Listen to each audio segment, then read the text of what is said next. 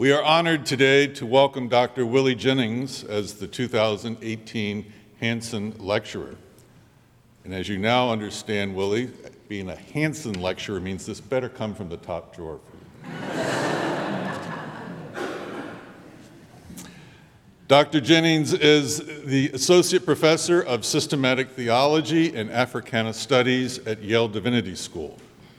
He was previously Associate Professor of Theology and Black Church Studies at Duke University Divinity School, where he also served for several years as the academic dean.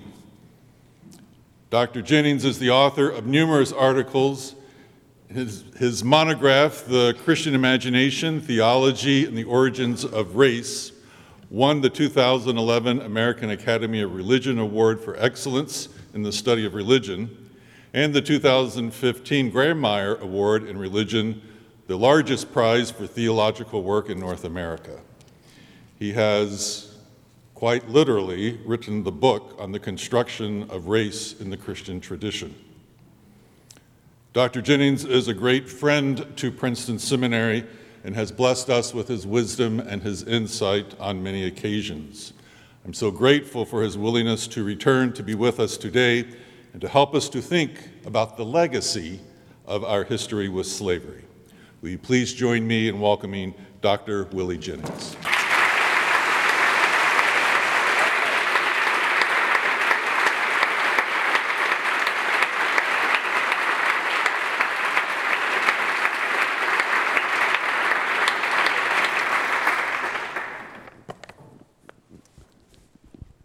To President uh, Barnes, to Dr. and Mrs. Hanson, to Dean Walton and his brilliant spouse there with him, to all my faculty colleagues and dear, dear friends. I am thrilled to be here with you today on the occasion of this esteemed lecture for this giant among us and on the occasion to reflect with you on your report. A courageous act to do this report. My, my, my dean, Gregory Sterling, would want me to bring warmest greetings to you, and I do so including my faculty colleagues and students at Yale Divinity School they would want me to say to you that along with you, we are endeavoring to do the crucial work at this moment in this country without giving up hope. This is our task. We know that hope is not a sentiment, it is a discipline. And today we must be disciplined by hope. So, Dr. and Mrs. Hanson, thank you so much for allowing me to be here and honoring you this day.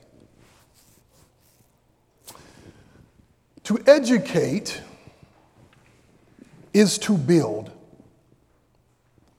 The creature builds. All education is inside this truth. The creator builds, excuse me, the creature builds as God, the creator, builds. The building of the creature must find its way into the building of the creator, or the creature builds in vain. All theological education is inside this truth. But what happens when our work of building is turned toward death? What happens when our building destroys, destroys, just as it builds up? Slavery, my sisters and brothers, slavery taught us how to build. It taught us how to build a home, how to build a church, how to build a school, and how to build a person. Slavery, slavery took a theological truth that the creature builds, gave thanks for it, broke it into pieces, and forced us to eat the fragments. I commend Princeton Theological Seminary and your courageous president for doing the unprecedented, doing what few institutions in the United States would do, to look deeply, deeply into its own slavery formed past. The report you produced points in the right directions toward both the advocates of slavery and toward those abolitionists, toward the financial rewards of slavery and toward fears of slave release, toward the plans of the colonizers to return black bodies to a black land that they never knew, and toward the courage of slaves and former slaves to find their way to freedom through a faith already deeply damaged by an emerging racial world order. The report illumines that racial world order, and in so doing, shows us the stones that the builders did not reject. Slavery was the womb, the womb out of which our modern educational institutions emerged. This must not be forgotten. This is easier to see with our oldest and most venerable educational institutions. But no educational institution, indeed, no institution formed in the modern colonial West, escapes this legacy because our slavery past is not just about the institution that was the horror of slavery, but also about the institutionalizing process. The institutionalizing process that slavery formed in the world. The slave legacy of Western education, especially theological education, is lodged deeply in our educational imaginations. It's set our work of formation, it set our work of formation inside a pedagogy of the plantation plantations throughout the colonial world were always more, always about more than just cultivating crops and preparing goods and services to be exported and imported through the known world. Plantations, plantations were also about cultivating leadership and establishing a social order necessary for promoting civilization. This was the pedagogical work of the racial paterfamilias, the ruling order of the father master, aimed, always aimed, always aimed at forming sons. Paterfamilias is an ancient term born of ancient slavery in the Greco Roman world that referred, as many of you know, to a system of rule formed around the body of the master as the fount from which flowed the life and logic of a social order. From the racial paterfamilias flow not only the life and logic of a social order, but also the logic of an educational order of masters and mistresses, of children and slaves and animals too. All must be taught to know the Lord in heaven and in earth.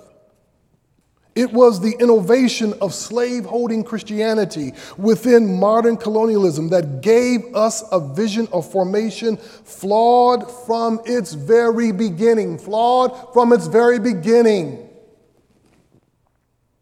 The drama of Princeton Theological Seminary's involvement with colonial slavery, like every school's involvement with slavery, was about the monies gained and the ideas promoted by this flesh buying industry, and about the abolitionist drama of debate and advocacy, and about the hostilities, persecutions, and assassinations suffered by black freedom fighters and others using their education to wage war against their captivity.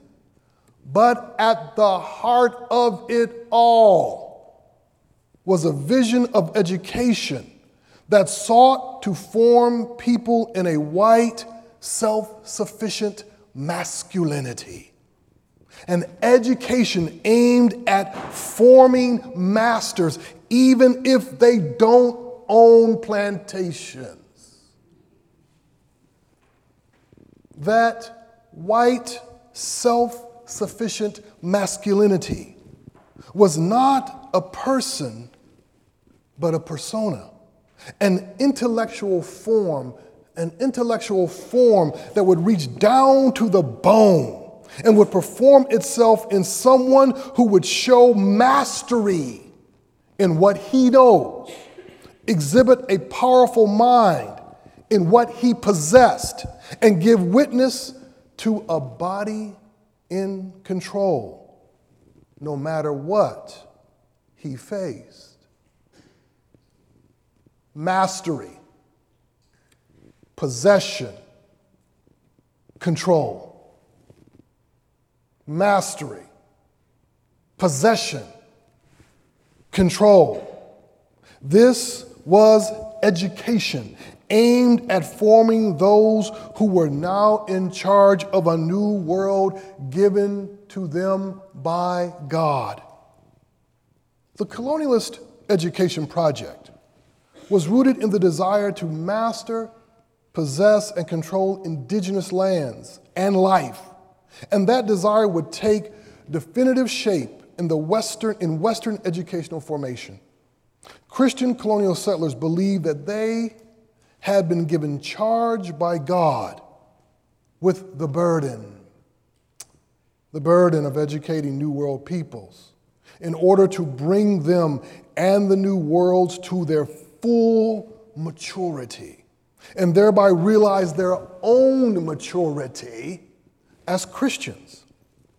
Whiteness emerged as a sick vision of maturity through which the entire world could be gauged by how well it moves toward and grows into European intellectual form.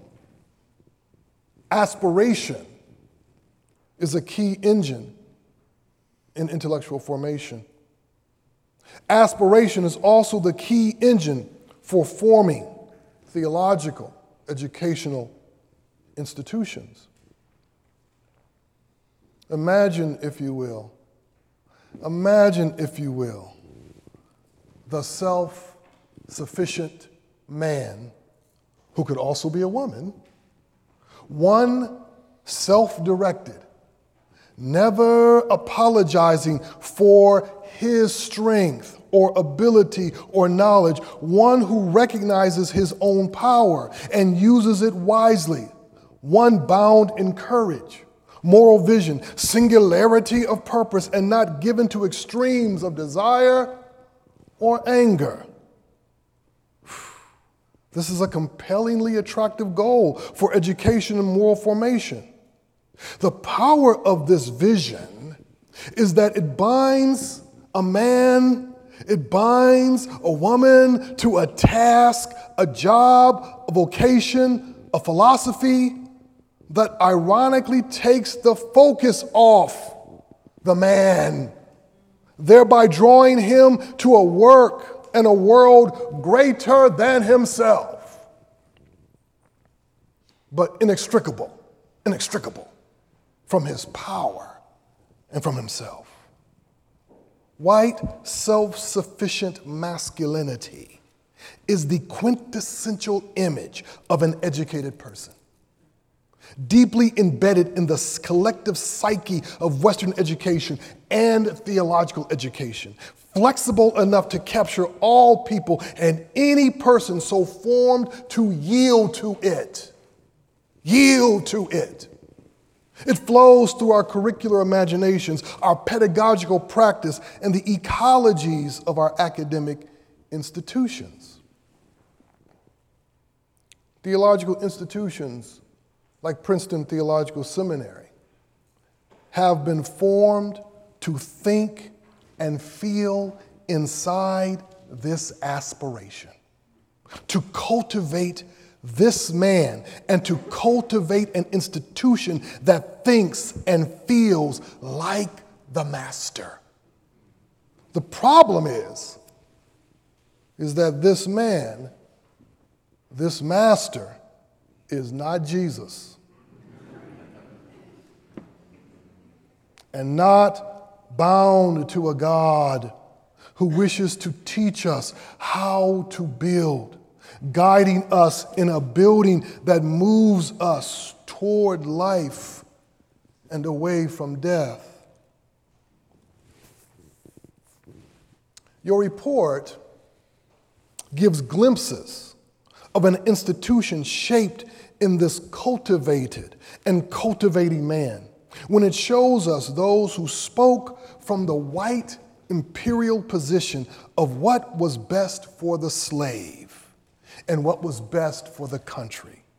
When voices discerned without the voices of the slaves and former slaves where they should live and how they should live and what they could learn and what they were incapable of learning, and most importantly, who they should lead and who they could never lead. PTS was formed in the racial logic of the plantation. Every school was formed in the racial logic of the plantation. It, like so many other theological institutions, is capable at any moment, any moment, in any class, in any administrative operation, through any program, through any faculty or staff or student, of conjuring a ghost the racial paterfamilias, the white master who sees everyone and listens to no one, self directed and aiming to rule. Self directed and aiming to rule. The racial paterfamilias spirit haunts all Western institutions. But its presence in educational spaces, and especially the Theological Academy, lives close to the surface, ready to assert itself. That spirit lay close to our institutionalizing practice because it was born of Christianity in its colonialist form, moving and feeling itself in the power to dream a world. Dream a world well organized, running efficiently, like a plantation, where bodies are organic machines and profit begets more profit. Very few organizations today would imagine themselves haunted by the racial paterfamilias because they do not know or sense its ancient power that is always present with us. That, however, is a tragic mistake because, like a father always looking to form a son, the racial paterfamilias, that spirit forms in the psychic spaces and the affective spaces between efficiency and profit, between desired order and desired influence. It seduces ambition and changes vision so that people are seen as tools for use, ever being formed toward the role of the slave. Because every institution wants bodies, if not to give us their treasures then surely give us their attention and carry our message, carry our message to a world we want on our own terms. The racial paterfamilias, in order to be discerned, in order to be discerned, must be thought and felt.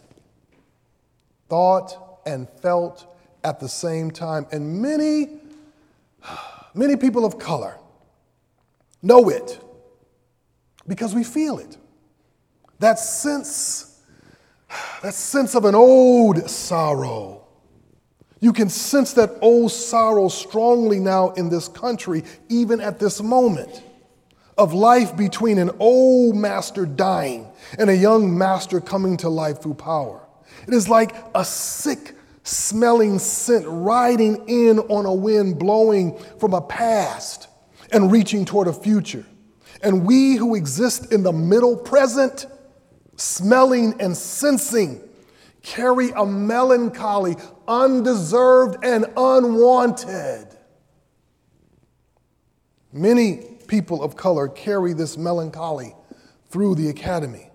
They feel the forming of young masters both men and women, and the yielding of a place, a school or a department or an organization to an affective reality of white masculinist longing and concern. The feeling and sensing of the racial paterfamilias, however, remains a mystery to large portions of the academy, especially the theological academy and those who live down in the belly of a school where decisions are made because it first requires entering fully into the affective reality of Western institutional life. There remains, sisters and brothers, there remains a legion of scholars and administrators who continue to hold a dualism of thought and feeling the educational space in their way of thinking is a space of thinking, not feeling. Too many scholars believe in rigorous thinking and banished feelings. So, an institution that thinks itself makes sense. It makes sense to them. But an institution that feels itself, feels itself, does not. But institutions feel just as they think. To imagine institutional thinking is also to invite institutional feeling.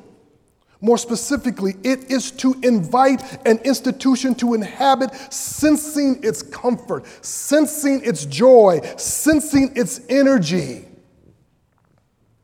Aimed in the right direction, even if it's the wrong direction.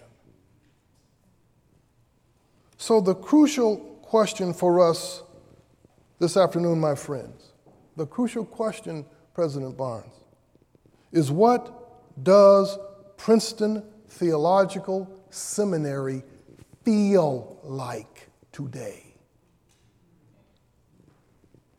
What do you sense? What do you sense at the nexus of institutional thinking and feeling because it is at that nexus that we encounter the racial paterfamilias, beckoning us with a tested and true seduction, a tested and true seduction that promises to organize hope and dream, tactic and strategy toward the goal to build the master. I call this nexus of institutional thinking and feeling, the institutional unconscious, similar to what Fredric Jameson called the political unconscious. For Jameson, the political unconscious was the way the world in its relational density politically, socially, economically, showed itself, shows itself in the very things one would imagine are sequestered from such realities. The institutional unconsciousness, that nexus of feeling and thinking, is not a bad thing. It is a good thing. But when captured by the racial paterfamilias, it yields institutional life. It yields institutional life to the way whiteness likes to feel. Whiteness feels. It has an affective structure. Like extremely comfortable clothing that moves with the body, whiteness becomes what Anne Anlin Cheng calls a second skin. Whiteness presents itself as skin and not clothing, forming the emotional glue that denies the distinction between being a creature and racial existence.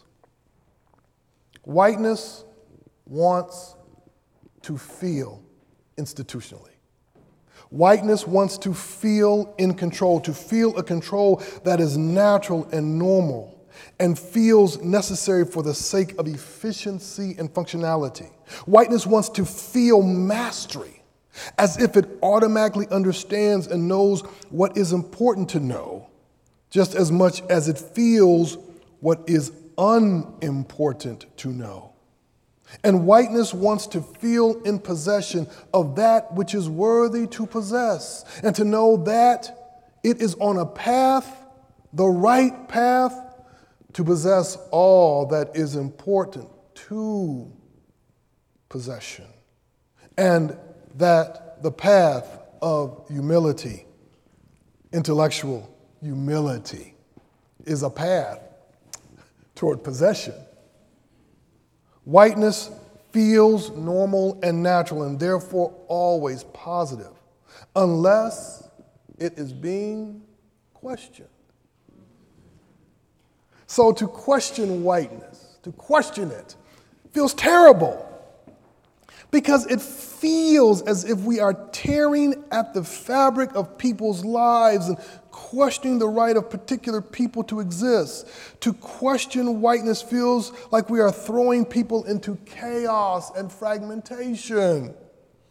It feels like hate speech. Questioning institutional whiteness brings people into a forest of feeling that they would prefer to escape feelings of guilt, of fear, of feeling overwhelmed by the sheer expansiveness, even ubiquity of whiteness's reach into our lives. The deepest anxiety of so many people working in institutions is not that whiteness is inescapable, but that the feelings of whiteness are inescapable. Both its guilt and its addictive and seductive power. Because whiteness feels good as long as no one tries to make it feel bad. Yet, institutional whiteness conceals its feelings inside academic form, inside white, self sufficient, masculinist form.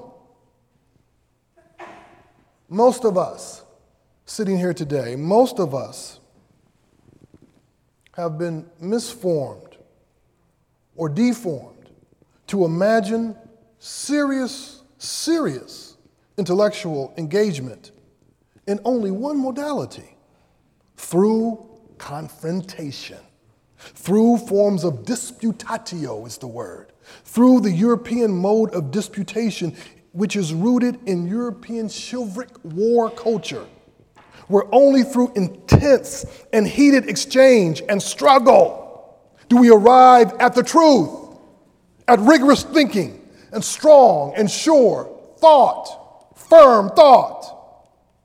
Beginning with the colonial period, this European cultural form of chivalric intellectual engagement combined with capitalist forms of exchange and with the fragmentation of knowledge. Together, they became the foundation of the sick ecologies of knowledge that characterize so much of Western intellectual exchange where our struggles and our arguments, our struggles and our arguments are over increasingly smaller and smaller and smaller bits of knowledge extracted from their life worlds and turned into commodities. because our institutional feeling is often concealed in and guarded by, like an attack dog, guarded by this white, self sufficient, masculinist intellectual form, we have a difficult time coming to the truth and discerning the precise character of the cultivating work that we are always in the midst of doing. What is an institution, my friends? An institution is a sustained work of building. It is a joining aimed at eternity where people commit themselves to a beautiful repetition that they hope will never end. Like creating a product or the formation of a process or the cultivating of a person or the sustaining of a presence, like an artistic presence, or the correcting of a problem that will not yield, or the capturing of a hope embodied in a task that seems like a calling. The legacy of slavery gave to us the racial paterfamilias. And the greatest tragedy of this educational legacy is that it steals from us what God gave to every creature the desire to build. The desire to build. And what the carpenter's son from Nazareth wants to give to us the desire to build together. The desire to build together. That legacy sits there deeply, deeply within our educational institution, aiming to distort our work as educators and students. My friends, listen, you have taken hold, and I commend you and congratulate you and celebrate you. You have taken hold of slavery's legacy at Princeton Theological Seminary, one of the few theological schools to do this. But now, now that you've begun, now you must take hold of slavery's intellectual legacy at Princeton Theological Seminary. Intellectual legacy.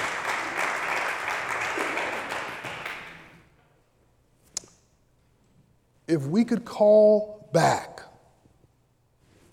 someday it will happen, if we could call back from the dead all those generations of students, white students and students of color, all sharing the legacy of slavery with us, and we asked them the crucial questions, what would they say? Those crucial questions are not first what did, your, what did you learn at Princeton Theological Seminary? How did PTS prepare you for the manifold and celebrated ministries that you all had? Those are good questions. Those are good questions. And every development office ought to be asking those questions. so just remember that. those are good questions. But those are not the crucial questions. The crucial questions begin like this What did Princeton Theological Seminary feel like? What did it feel like? What did you sense down at the nexus of feeling and thinking while you lived in this institution? If you closed your eyes and listened with your heart, who did you hear trying to be formed in you?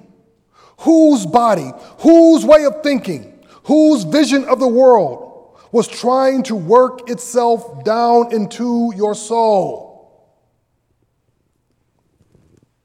My friends, I think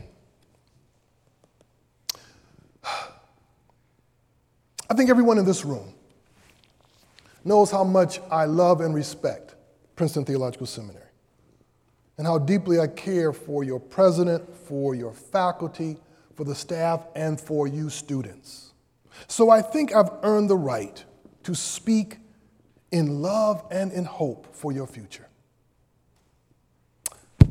I've been in theological education all my adult life. And I have known many graduates of this wonderful institution, especially students of color. And many speak of a mixed love and hate for this institution. But let me be clear I am not casting stones in a glass house. I have been a part of an institution where our graduates spoke of mixed love and hate. There is a word, there is a word that must be spoken in the present when we speak of slavery's past. And that word is reparation. That word is reparation. In a world shaped through colonial theft, so massive, so monstrous, that it defies comprehension, our minds struggle to imagine restoration, return, justice, restoration, return, justice for those who now comprise a great cloud of witnesses, dead and living. But for theological educational institutions formed in slavery's legacy, reparations begin for us with simply listening and discerning what our institutions feel like. So, dear friends, my first and maybe only suggestion, there might be some more later on, but I'll say one right now.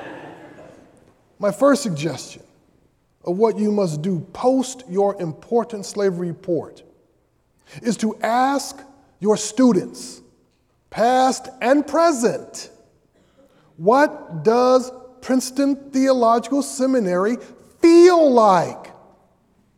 Do you feel the racial paterfamilias here? And if so, where do you feel it? And when do you feel it?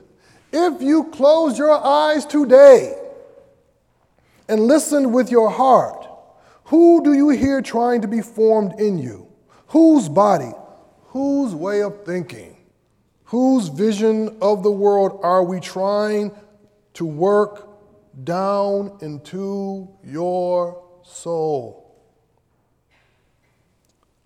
We want to know. I speak as a theological educator now. We want to know because we want to build together with you, not on top of you. You see, the challenge facing all theological institutions today is to engage in a shared work of building together. Too many schools are giving up on real formation, authentic cultivation, because they have not abandoned the dream of the plantation.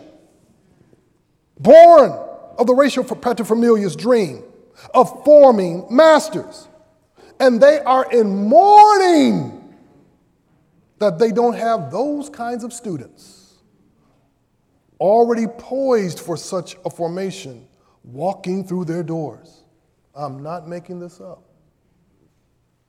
Other schools have abandoned any dream of real shared, real shared formation, real shared cultivation because they don't know how to dream the building in the multitude. So they have created a quiet segregation in their schools where students are cultivated for their context and denied the opportunity to learn how to build a world together. Build communities together, build lives together. The creature is called to build. If we are willing to yield to the Spirit of God, God will draw us and our work of building into the building of God. But sometimes we must abandon what has been built in order to enter God's building work. And sometimes we have to tear down what we have built in order to follow God in building toward life. And sometimes God will take what has been built toward death and turn it toward life. Thank you very much.